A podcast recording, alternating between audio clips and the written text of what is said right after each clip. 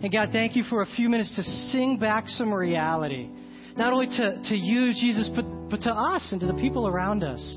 So, God, thank you for this moment. This moment where you have for us to hear and you have for us to know you more fully and more deeply. Oh, Jesus, all of Northpointe loves you. And we say, Amen. If you guys would grab a seat, that would be awesome.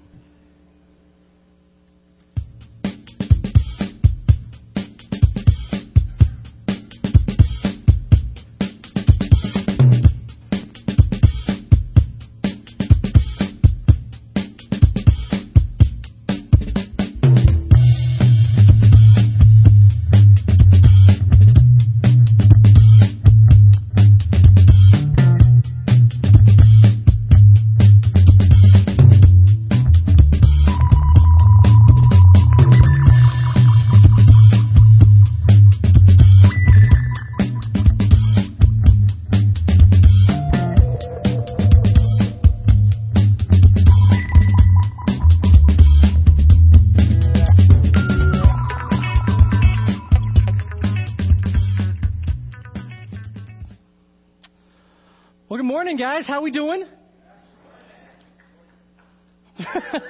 hmm. So, uh, I know we don't want to talk about this, but I'm just being honest. My family this week were driving in the car. We were talking about the fact that there is one more week left of summer vacation. If you're going back to school, if you're a student, there's there's no. Are there? I'm looking around. I, first service, there's a group of teens that sit over here, and all you heard was, oh, I hate you.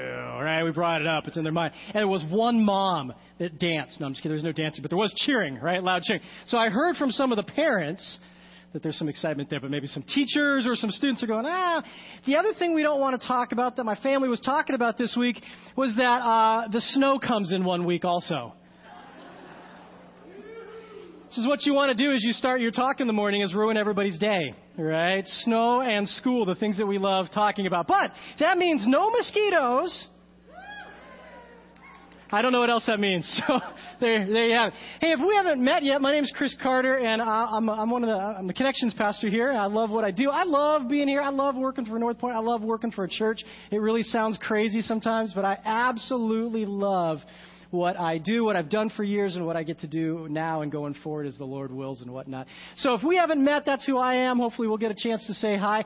Hopefully if you're new to Northpointe, and even if you're brand new this morning, uh, you'll take an opportunity to, to join us for lunch. Hopefully you already kind of RSVP'd, so we know that there's going to be food for you. But if like a bunch of you show up, because right now you're going, oh, welcome lunch, I want to check that out. Uh, Rick will pray over it, and we'll see what Jesus does with it. Maybe he'll bless it. We'll figure it out. No big thing. Yeah, right? Why not? It's something, we'll figure it out. So I don't need to eat. Look at me. I'm doing fine. So, um, uh, we would love to, for you to join us if you want to do that. I'd love to get to know you a little more personally or at least come by at some point and say hi to me, tell me your name, and you can quiz me next week to see if I remember it or not. If you're here and brand new this morning, again, welcome. Thanks for being here. Uh, appreciate that you joined us this morning. Hopefully a couple of minutes ago when those books went by, you took opportunity to write your name down there and give us whatever contact info you trust us with. So like if that's an email, I get that. We'll just send you an email saying thanks. If it was a phone number, uh, one of my favorite people on the planet will give you a call and just chat your ear off a little bit. And if it was your address, uh, Rick will show up at your house. It's cool. Uh, just kidding. Rick's not going to show up at your house. That would be weird. Um, unless you wanted him to, in which case it would be cool. Just write down there you want Rick to show up. We'll make that happen. All right. So I just that was not fair of me. I just threw that out there. Now your whole week is like driving around Michigan. Okay. Anyways, doesn't matter. If you're brand new this morning, here's the point. We are finishing a series today, which is great. Right at the tail end of the series, this last week that we are in our Better Together series. If you haven't been here for three weeks because you're new, or because summer got the best of you, then that, that's okay. Today will make sense. I'm so glad you're here today because we're going to bring it all home. I think it'll make sense. The question that we asked four weeks ago, we're going to try to answer that today. And so uh, we'll bring it home. Uh, those messages are online. No, if you want to listen to those, get caught up, that's great too. But we're right at the end of a series. The series, four weeks ago, we said that we were going to try and convince us of something. And we said right up front that the something we were going to try to convince us of was that life was designed and created to be done in the context of healthy, authentic, Christ centered relationships. Or put more shortly, life is better together.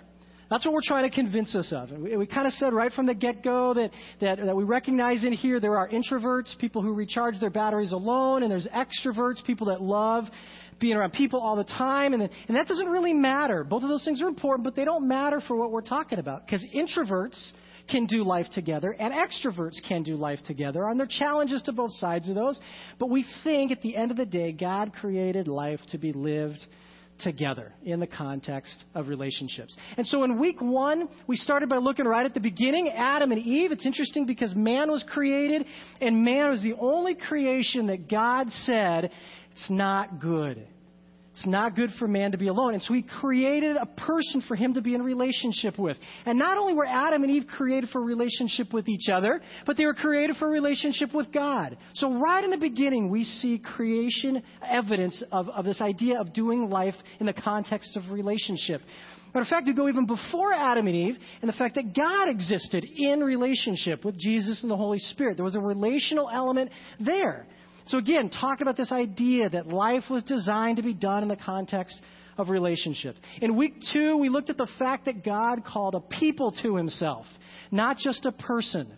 God didn't just call a bunch of individuals or even a single individual, but He really, at the end of the day, called a people to Himself because I think God's plan was to do life in the context of relationships. In week three last week, Rick talked about the reality that when Jesus came to the planet in human form, he chose to do life in the context of relationships. If anybody could have done life alone, it'd have been Jesus, right? 100% God, 100% man. He could have chosen to do life all on his own, but he didn't. He chose to do life in the context of, of a few tight relationships. Which, if we're honest, guys, you, you read the Gospels, it makes it much more complicated on Jesus. I mean, the sense that he brought these people into his vision and his mission with them and uh, lived these, these years of his life with them.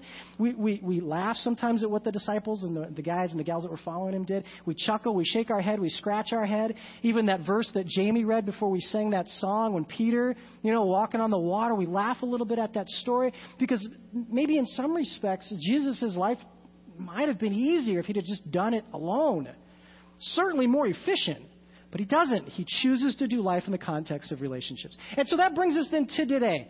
Today we want to finish because, because Jesus, as he left the planet, he left something for us, and I think it's a relational thing. Jesus didn't leave a person to go on for the rest of time to talk about who he was and his mission and, and what he was all about, but rather he left a people.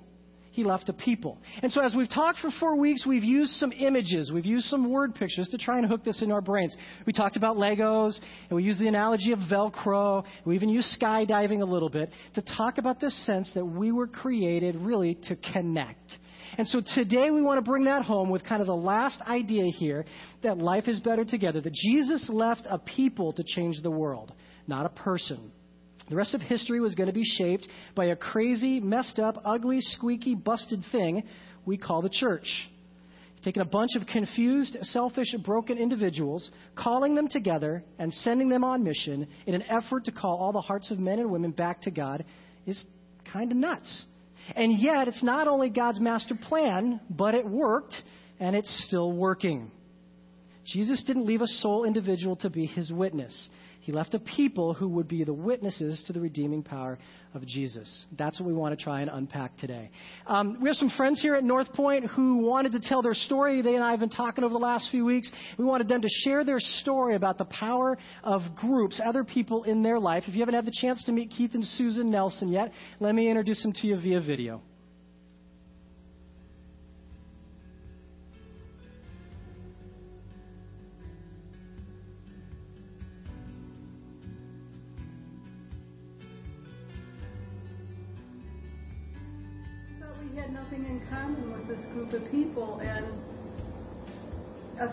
Few weeks in, we're, we're like all in the same place in life, and not only did we do our studies together, but we did life. We were together, we did meals together pretty much every weekend we were together. Saturday was college football at our house, Sunday was pro football because we had the NFL channel, so we were together all the time. Started meeting the first uh, time we met. I, I went home and thought, have nothing in common any of these folks. So we started meeting with this group, and after that eight weeks, we just never stopped meeting. We kept going. We did everything. We did movies together, dinners, holidays, uh, involved our families things. We did ministries together. you name it, it was probably everything that you would ever dream about what you want life groups to be. And that was our first experience. The cool thing was it really turned us on. The uncool thing was it spoiled us. I thought every life group, every small group was always going to be like that. Um, last November, Keith became seriously ill, and we had just recently joined um, the Houston's Life Group, and they surrounded us with love. They brought meals, they came to the hospital, um, Steve and Nancy, along with my neighbors, came over and fed my dogs every morning so I could be at the hospital when the doctors came to talk about what was going on because you never knew when they were going to pop in. Um, our CR family showed up. Um, Pastor Rick showed up. Um, we were surrounded by our groups, and they really carried us through a really, really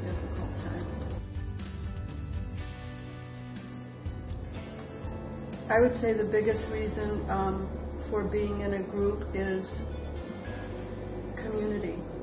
Um, I, we're not meant to do life alone, and the only way I know how to do life is with other people in a group. And so we do life together. We celebrate our victories, we shed tears at the sorrows, and we just, it's support. It's about support for me and relationships. We're, We're the the Nelsons, Nelsons, and life is better together.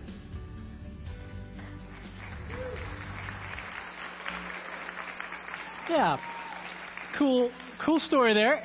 And probably some of you are a lot like the Nelsons, where you've found a group of people, you've plugged into that, and you feel like you're doing life with a group of folks. But if we're honest, there's there's a number of us here that maybe, and I've heard it doing ministry for years and years, I've heard it from so many people, something similar to this phrase where I don't need a church. I don't need a group of people. I don't need a church. Uh, I'm doing just fine, just me and God.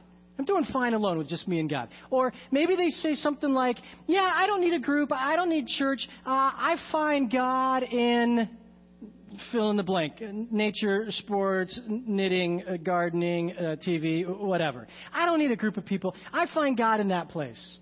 Eh, or they say and come right out and say it, Hey, you know what? I'm a church of one It's just me. I'm a church of one.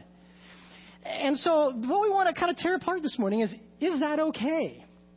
Is it right? Is it good? Is it God's intent for, for you, for me, to be a church of one? Because if that's okay, God certainly seems to use word pictures of a group of people he calls the church that don't seem to lean that way. He seems to use pictures, uh, word pictures of the church that seem to imply a group of many. Okay, and that's what we want to look at today. So if you have your Bibles, Book of Ephesians is where we're going to be. Uh, the verses aren't going to be on the screen, so I'd really love it if you could find a Bible. Hopefully you brought one. If so, great. If you have an electronic device, uh, phone or tablet or whatever, uh, you can hit up YouVersion or you can go to BibleGateway.com and pull up Ephesians there. Or if you don't have either of those things, there are Bibles in the pews in front of you. And um, I asked in first service what page number Ephesians was on, and now I forgot. Is seven.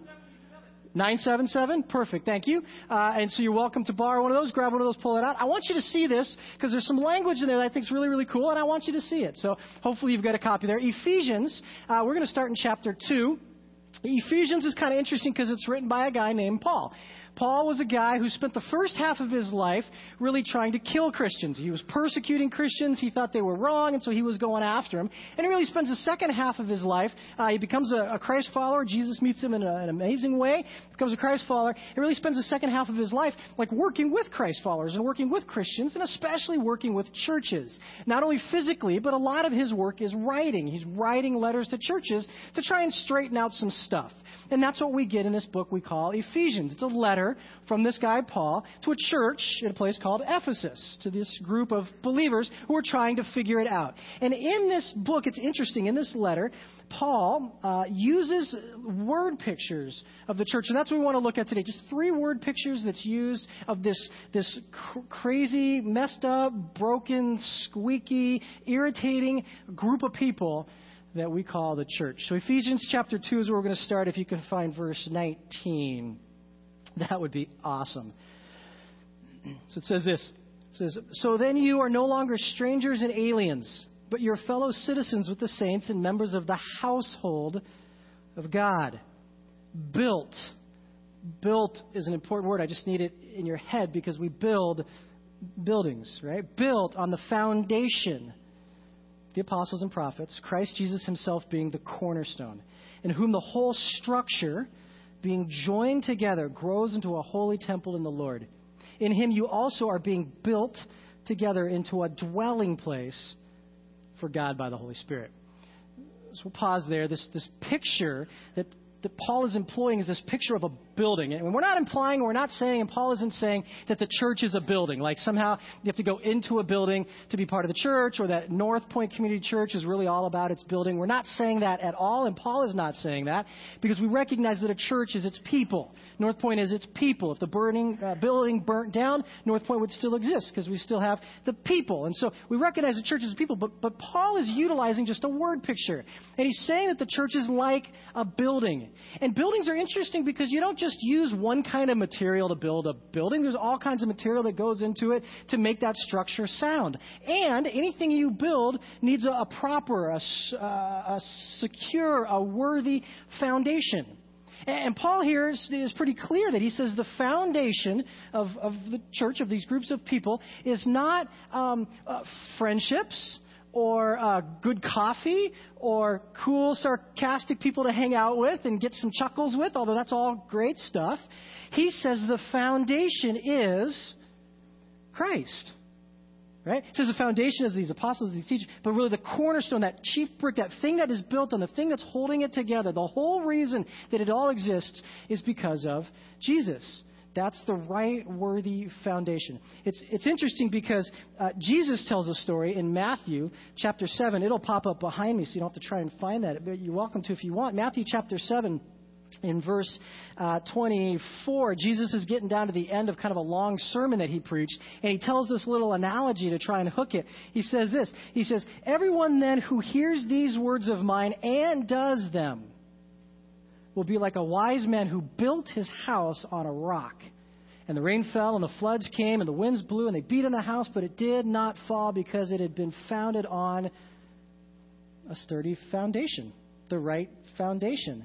And so Jesus seems so clear. He says, hey, the, the foundation of a house, the picture of a house, but really we know the metaphor is talking about a life built on knowing Jesus, hearing Him, doing what He says. That, that life is secure and firm. And so when the storms of life come, when the nightmare happens, when it all seems to be peeling apart, in this story, Jesus says that that, that house, that, that guy's life stood firm. It was solid. And, then Jesus goes on to talk about the other guy. He, he says, And everyone, though, who hears these words of mine and does not do them is like a fool who built his house on sand. And the rain fell, and the floods came, and the winds blew and beat against that house, and it fell, and great was the fall of it. It was like a song I remember from the old Sunday school days where they would like this crashing down thing, and all the kids would make these obnoxious noises because the, the destruction was so huge. And so the picture we see, the, the metaphor is pretty obvious that a person whose life is built on something other than Jesus knowing Him, hearing Him, and obeying Him. Something built on other than Jesus. When the storms of life come, when the junk hits, when everything seems to be falling apart, at least according to Jesus, this guy's life is destroyed. And so Paul in Ephesians is employing this building language. He says that the church, it's like a building. It's made up of different parts, but there is a common, sound worthy foundation. That's the whole point. Second word picture that's employed is in chapter 4 of Ephesians, verse uh, 11. And it says this. It says, And he gave um, the apostles and prophets and evangelists and shepherds and teachers to equip the saints for the work of ministry, for building up the body of Christ until we all attain to the unity of the faith and the knowledge of the Son of God to mature manhood, to the measure of the stature of the fullness of Christ. So we may no longer be children tossed to and fro by waves and carried about by every wind of doctrine, by human cunning, by craftiness and deceitful schemes. Rather, speaking the truth in love, we are to grow up in every way into Him who is the head, into Christ, from whom the whole body, joined and held together by every joint with it, is equipped When each part is working properly, it makes the body grow so that it builds itself up in love. The second picture, this word picture that, that Paul employs, is this picture of the body. This, the body, the literal human body. Paul's employing this piece of the church. It's like the body. This group is like the body. It has all these different parts working together. As a matter of fact, in a different letter that Paul writes to the church in Corinth, he actually takes this picture and expands it a little more. In 1 Corinthians 12, this is what he says. He's using the same exact picture language here. He says, For the body, he's talking about a body, for the body does not consist of one member but of many. If the foot should say, Because I'm not a hand, I don't belong to the body, that would not make it any less part of the body. And if the ear should say, Hey, because I'm not an eye, I don't belong to the body, that would not make it any less part of the body. If the whole body were an eye, where would the sense of hearing be? And if the whole body were an ear, where would the sense of smell be? But as it is, God arranged the members in the body, each one of them as He chose. If all were a single member, where would the body be? As it is, there are many parts, yet one body. The eye cannot say to the hand, I have no need of you, uh, nor again the head to the feet, I have no need of you. Jump down to verse 26. He finishes with this. He says, If one member suffers, all suffer together. If one member is honored, all rejoice together. This picture of the body is a cool picture of this concept that we call the church. Because, like a body, I mean, imagine a body if all it was was an elbow. That's it. You're just an elbow. One big elbow. That's cool, but how would it stay alive? How would it get sustenance and nutrients? How would it get. Or imagine if the body was, was just a big eye and it could actually see somehow. Like just rolling around. Like, like how, would it, how would it function? If you, had, if you had any medical training, you remember biology or anatomy from school, or you had some nurse training, or you CPR training, if you have any of that, you, we all recognize that the body is a system. It's actually a system of systems right? Each very important to the next. And, and, and all of them are, are, are, are vital. Like you can't just eliminate some systems and hope for the best or the disaster comes. And so Paul employs this language. He's using the body as a picture. As a matter of fact, he says, imagine if you could, imagine one day like your hand decides to not be part of the body anymore. He's like, I'm out of here. This is stupid. I'm a hand. I'm always getting dirty. I'm touching people. This is dumb. I'm out of here. And somehow, I don't know how it works. The hand just juts off from the body, right? And it goes flopping along. I don't know how that works either. It goes flopping along and it climbs itself up to. Anybody got the Addams family in their head right now? It goes flopping along and it goes up onto the, the mantle above your fireplace, right? And the hand sits there. And the hand's there. What happens to the hand? It's going to die, right? Uh, not in the Addams family, I know. But in real life, it's going to die. If you take off the hand and put it there, it's going to die. And what happens over a couple of hours, days, weeks? That thing stinks, right? It's gross.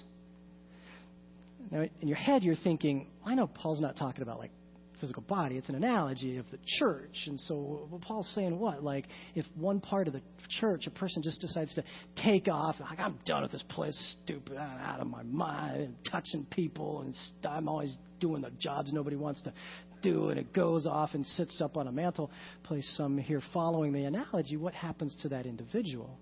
They die. See, I think disconnected is not a healthy situation. Not for a hand, and I think not for people. Disconnected is a dangerous situation. So the hand sitting up on the mantelpiece, dying and stinking and being gross, right? But meanwhile, what's going on with the body? If the hand just took off and ran away and you're just there with, like, what's going on with the body? It's hurting, right? It's hurting. I mean, if you're right-handed, now you can't write. You got to figure out how to write. And if you're using a fork and knife, like then you got to uh, right. And, and depending on maybe there's some sense of the system is in shock, or maybe there's blood loss, or you kind of see where this is all going. Right? There's an impact to the body if the hand just decides to take off. Paul, Paul's saying this. And so we're thinking, well, it's an analogy, right? Yeah, it's an analogy. So, so are we saying that if the hand just decides to take off, that grumpy, stinky, gross person decides to take off, there's impact to the, the body? The answer is yeah. Yeah. Because, see, life was never intended to be lived alone. And so when a person says, I don't want any of this, I'm a church of one, I'm going to do it on my own, there's impact to them and there's impact to the body. Paul employs this picture, this word picture, this language of the body. And he says that, man, it's a, it's a system, it functions together, and it needs all its parts. Matter of fact, 1 Corinthians 12, I want to read it one more time in the message version of the Bible because I think they do a great job capturing the picture here. This is what it says in verse 25. It says, The way God designed our bodies is a model for understanding our lives together as a church. Every part dependent on every other part. The parts we mention and the parts we don't. The parts we see and the parts we don't. If one part hurts, every other part is involved in the hurt and in the healing. If one part flourishes, every other part enters into the exuberance. What a picture of the church, right? Jump down to Ephesians chapter 5. We'll look at the third picture that Paul employs for the church here. Chapter 5, verse uh, 25. And this is going to be a little bit more complicated to see. Building and body are pretty easy, they're pretty obvious, but Paul is really going to mix metaphors. He has a, a, a penchant for doing this, mixing metaphors right now, and so we're going to have to tear this apart a little bit. But it'll be really helpful to see if I just can put one word in your head wedding. If I could put the word wedding in your head, I think this makes all kinds of sense. Chapter 5, starting in verse 25, says this. Husbands, love your wives as Christ loved the church he gave himself up for her. In fact, I would, I would use the word husbands, love your brides as Christ loved the church and gave himself up for her, that he might sanctify her, having cleansed her by the washing of the water with the word, so that he might present the church to himself in splendor, without spot or wrinkle or any such thing, that she might be holy and without blemish. In the same way, husbands should love their brides as their own bodies. He who loves his bride loves himself. For no one has ever hated his own flesh, but nourishes and cherishes it, just as Christ does the church, because we are members of his body. Therefore, a man shall leave his father and mother, hold fast to his bride, and the two shall become one flesh. This mystery is profound, and I'm saying that it refers to Christ and the church. I know we get this mixed metaphor, but that word wedding and using that word bride, really the language that's being employed here is like wedding language. Paul's, Paul's making this equation. He's, he's using the word picture of a bride.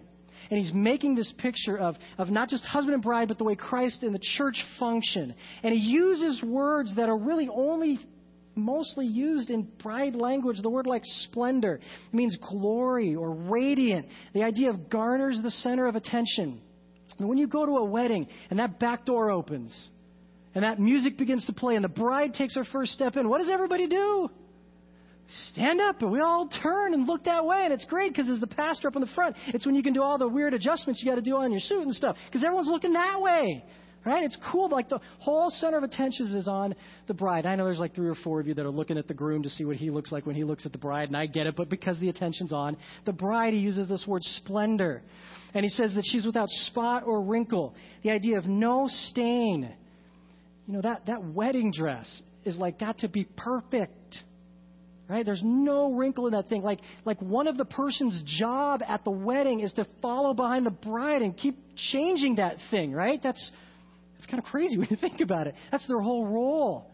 But that dress has got to be perfect and, and without wrinkle. This, this, uh, if you've ever been to a wedding that hasn't started on time, I guarantee it was because the bride wasn't ready. I'm not knocking brides. I'm just saying it takes a village to make a bride. All right? And if you've ever been part of that, you've been one of the gals who's helping the bride to get ready, it's like chaos in there. Right? Like every now and then, I, as a pastor, it's kind of cool. I'll poke my head in and be like, hey, uh, we're 15 minutes late. How we doing? Like, Get out! You know, yell at me and stuff. But that whole group is focused on preparing that bride and getting her ready. No spot or wrinkle, right? No blemish, no stain. This is bride language. This whole idea of this beautiful, beautiful situation. He uses the word holy. The word holy means separate or distinct, means uncommon. Like at any wedding you go to, the only person wearing a big white dress, hopefully, is going to be the bride or some crazy person. Right? Because, because she's distinct and unique in that situation is this bride, and everybody knows it's the bride because she's in this white dress and the attention's on her. Right? This idea of holy. And then he says without blemish, this idea of just beautiful and, and perfect, this, this poetic way that, that Guys, remember this, man? Do you remember this if you're married when, when you were standing down in the front and that door opened and, and, and your bride walked in and like you lost it? Remember that? You're like, oh, and you're trying to be a man. I'm not going to cry. I'm not going to cry. It's just hot. It's just, don't run away. I mean, you know, like you're just, like you love this moment like you've never been more in love with this woman ever. Right? So this right. So this picture, this picture of, of without blemish, beautiful. That's that picture of how Jesus looks at the church. I don't get that most days. And like this church, this broken, messed up, squeaky, ugly, complaining thing. Jesus looks at us when that door opens and he's like, I'm so in love with you. You're so beautiful. It's crazy. And so Paul employs this language, this bride language. He uses building, he uses body, and he uses bride language to try and help us make an understanding of this concept of church. So the question that we asked when we started was Can I be a church of one? And I would say church is designed to be done in the context of people. I'm not saying you can't relate to God by yourself. I'm not saying you can't worship on your own. I'm saying that church is designed to be done in the context of people because every word picture we have in the scriptures that describes church is a word picture that means multiple pieces. Buildings require multiple pieces. It takes a village to dress a bride. The body is made up of different systems. Word pictures that show multiplicity of people who are connected. So this idea that I'm doing fine, I'm a church of one, it's just me and God, probably means that you're not doing fine. It probably means that there is something broken, there is something missing, there is something that you are not completely getting. But in fact, I'd say it's Satan's master plan to destroy us. His master plan to destroy us is to simply get us alone. I think that's Satan's win, to get us by ourselves. Ed Stetzer and Eric Geiger, in their book Transformational Groups, they say this about this. They say, We live in a society that is obsessed with autonomous individualism. The idea that all I need is myself and I can make it on my own. This lie keeps people from connecting to one another, and it's slowly killing our souls. Many of the most influential sins of our culture, pornography, greed, failure to take responsibility, are fostered in the context of radical individualism. If we listen, we can hear the echo of Genesis. It's not good for man to be alone. God didn't design people to live outside of community. Know, it's so very easy to stay in sin alone, to be right alone, to wallow in pride alone, to be unforgiving alone, to stay bitter alone, to be judgmental alone, and to be the only one who gets it alone. You add other people to the mix, and your carefully crafted, comfy fantasy experience is completely blown away. This was brought home to me some years ago uh, at a church I was at in California. Uh, I'd done my first ministry experience at a church, a youth pastor, then moved to a different church uh, as a youth pastor. And, and it was my first full time ministry experience. And I was some years out of school, and I was super excited. And came into this church, and they had an existing youth team that was already working with the, uh, the kids. And so uh, I met them and kind of inherited them, started working with them. And I met this guy, this guy named Billy McCabe. And uh, I, I, want, I wish I had a picture of Billy. I don't have a picture, but I want to describe Billy to you because it's important. Billy, Billy was a sheet metal worker. So Billy's, like for a living, he folded, I don't understand it, metal in some way. And, and Billy's hands were the size of frying pans. Huge. Some days I was wondering if I ever ticked Billy off, like if he would snap me. He's like the most gentle guy on the planet. Billy was physically big too, six something, just a big meat of a man. So if Billy came up to shake your hand, I mean, it was like, you know, on your hand. But if Billy came to hug you, oh, you're gone for, right? right? Billy McCabe. Billy McCabe had long, flowing white locks of hair. Because, see, Billy was an old school surfer. Now, I don't know what that means here at Mid Michigan, but, but an old school surfer. And he, he was raised in the 70s when you'd have to fight other surfers for your spot on the beach. And Billy always won, right? Billy came to Christ a little bit later in life, and so Billy had some crazy ideas. Billy, theology wise, I think was kind of messed up. Billy was convinced that babies were unborn uh, uh, angels coming down. Billy was absolutely convinced that God had spoken to him audibly at least three times in his life, and Billy was waiting for the next time God was going to talk to him. Billy was all messed up theologically. And so I enter into this situation with Billy McCabe, who also, by the way, thought that some of his Sundays spent surfing were more worshipful to him than some of his Sundays in church. This guy is so messed up. Are you tracking with me? So here's my my dilemma that comes. I start having to work with Billy, and I'm thinking, okay, how do I fire him? I mean, how do I unvolunteer him? I'm thinking, this guy is so weird and so wrong. I work with Billy for a few weeks, and I run up against a reality, which is I was pretty sure that Billy loved Jesus more than I did. Because see, Billy wept over his sin. And Billy's heart broke for the same things that Jesus' heart breaks for. And Billy, when he talked about what he was learning in the Bible, man, Billy and God were having conversations, and Billy was excited. And I'm like, how do I fire this guy? But I think he loves Jesus more than I do. And I go on to work with him for another month or so, and I come up against another problem, which is I was pretty sure Billy loved people more than I do. And Billy do anything for you, asking absolutely nothing in return and expecting to get nothing out of you. Billy don't even know you, give you the shirt off his back. Billy was wired to spend time with high school guys, if you could imagine. He taught more high school guys to drive than I could even count. That's crazy talk. Billy would regularly take high school guys surfing with him for like a week, and high school guys after a week, they stink. Billy loved people more than I did, and Billy loved Jesus more than I did. So, what do I do with that? This was great for me, guys. This is great for me because I had come from a school, we call it the us for no more type of school, where we had it all dialed in, had it all figured out. My first church, my first ministry experience was kind of an us for no more type of church. We had it all dialed in and all figured out. And then God put me with a guy like Billy McCabe, and I didn't have it all figured out. I have anything dialed in. See, it's, it's super easy to be right alone. And it's super easy to be judgmental and critical and to have it all dialed in by yourself.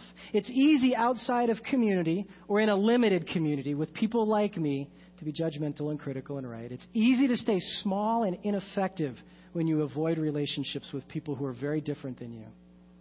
It's in a relationship with people very different from you where you learn to love more fully, forgive more quickly, and in essence, to be better together.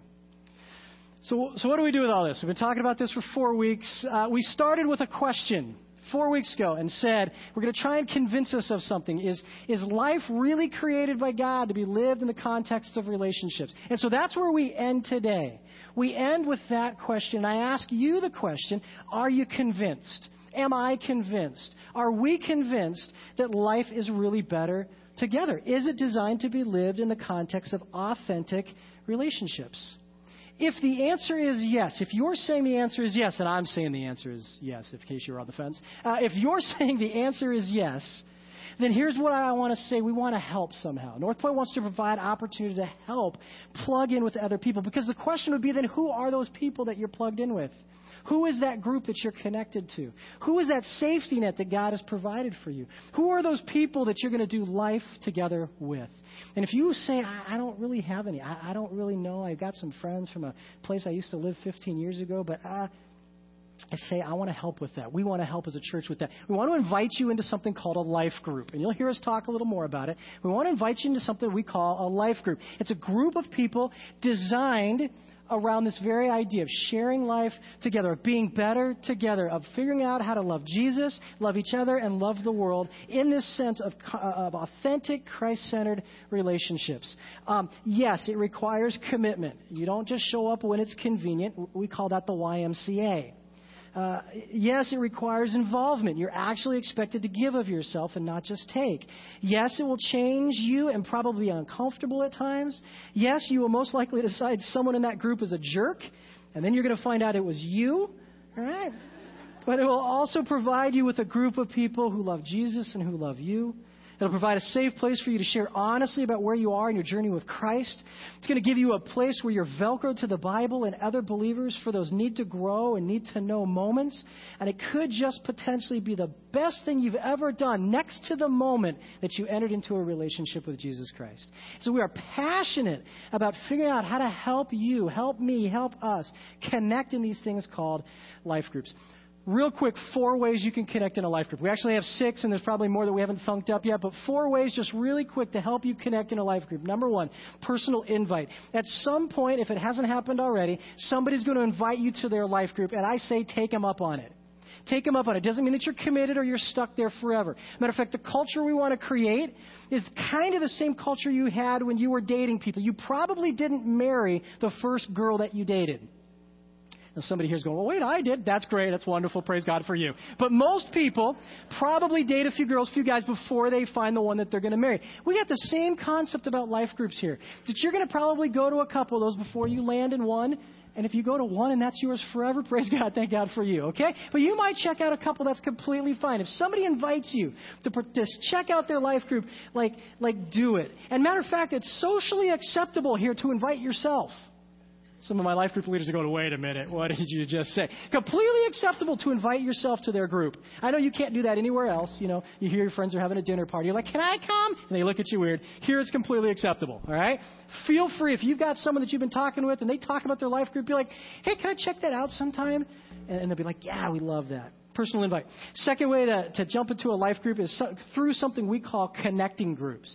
You hear us talk about these connecting groups. Connecting groups are these short four to eight week experiences designed to, to host through, lead through, teach a skill or an interest or something like that, but also to give you an irresistible taste of what a life group is. So you've heard us talk about three, like there's three going on right now. Equipping Marriage starts in a week or so here. They're actually full. They, they can't have any more room in their home. Very cool. Uh, we've got a Believing God study that's just for women that's starting up. Uh, we've got Northpointe 101 coming. You heard about uh, prayer mapping a while ago. You're always going to hear about these connecting groups. These are great ways, great things for you to jump into. If you're like, yeah, I want to kind of try this out, but I'm not so sure I'm ready, I'd jump in on those. Great ways to date some potential life groups. We kind of hope that some of those connecting groups spin into life groups.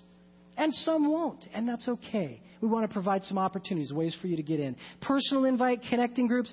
Third thing is something we're calling Life Group Connect. That's actually happening in just a few weeks here, September 27th. It's going to happen right out in the hallway out here. You'll see tables. There'll be some papers on them. Some people will be standing out there. And basically, all we're saying is if you want to jump into a life group, you're not plugged into a life group. We want to make that happen. You just grab some info flyers, put your name on the sheets on those tables. If you want to, put your name on every sheet on those tables. If you're just lonely and you want people to call you all week long, that's great. And, and life group leaders will call you, tell you about themselves, invite you. You'll, you'll pick based on geography, what, however God's going to put that together. I have no problem trusting that God's got a plan for your life to plug you into a group. And so we can create some opportunities, but at the end of the day, God's got a plan. It's so cool. Life Group Connect might be a way for you to do that. Put your name down.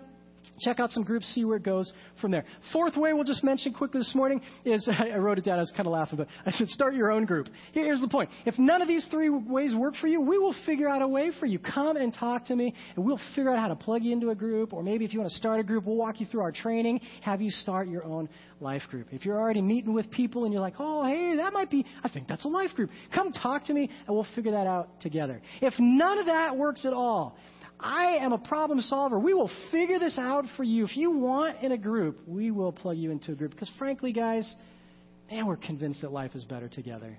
That God intended life to be lived in the contexts of honest, authentic, Christ centered relationships. And as a church, we're going to say you're, you're not going to get the whole Northpointe experience if you're not plugged into a group.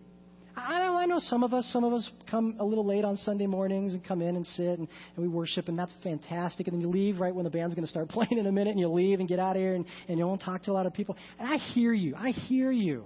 I, I get that. But I'm just going to be honest and say you're not getting the, the, the North Point experience. It's not everything that Northpointe wants to be and wants you to be. And I, I'd go a step further and I'd say you're not getting God's experience. Because I think at the end of the day, a hand by itself is going to die. But a hand connected to a body can be a healthy thing. So here's what I do. I just want to pray for us. Then we're going to sing, and then we're going to be done, if that's okay. Jesus, thanks for today. I'm excited about this, God. I know that. I'm excited about groups. God, I'm excited about believers connecting with other believers to change the world. God, I think it's the model you left in terms of the church. And so, God, I don't know. I don't know where anybody is. I don't know where, where anybody else is in here. Some people are passionate and excited, like the Nelsons. They're in a group and they're just living it. And God, there's some people that are going, I don't have time or I don't have interest or, or I don't know, I've been burned one too many times. I'm not doing this again. And God, you, you got to figure all that out because I'm not smart enough to. And it's not my job to, and it would be wrong if I tried. So, Jesus, I just pray that you're speaking to people now in this moment that they're thinking, okay, maybe this is for me. Maybe, Jesus, you're trying to say something. And over the next days and weeks, you would begin to plug them into some opportunities to meet some people and to do life in the context of relationships. God, that you would put this together, not to build Northpointe, not to build our thing, but God, to build your kingdom and to change the world. I love you, Jesus. Amen. If you guys would stand, we're going to sing together.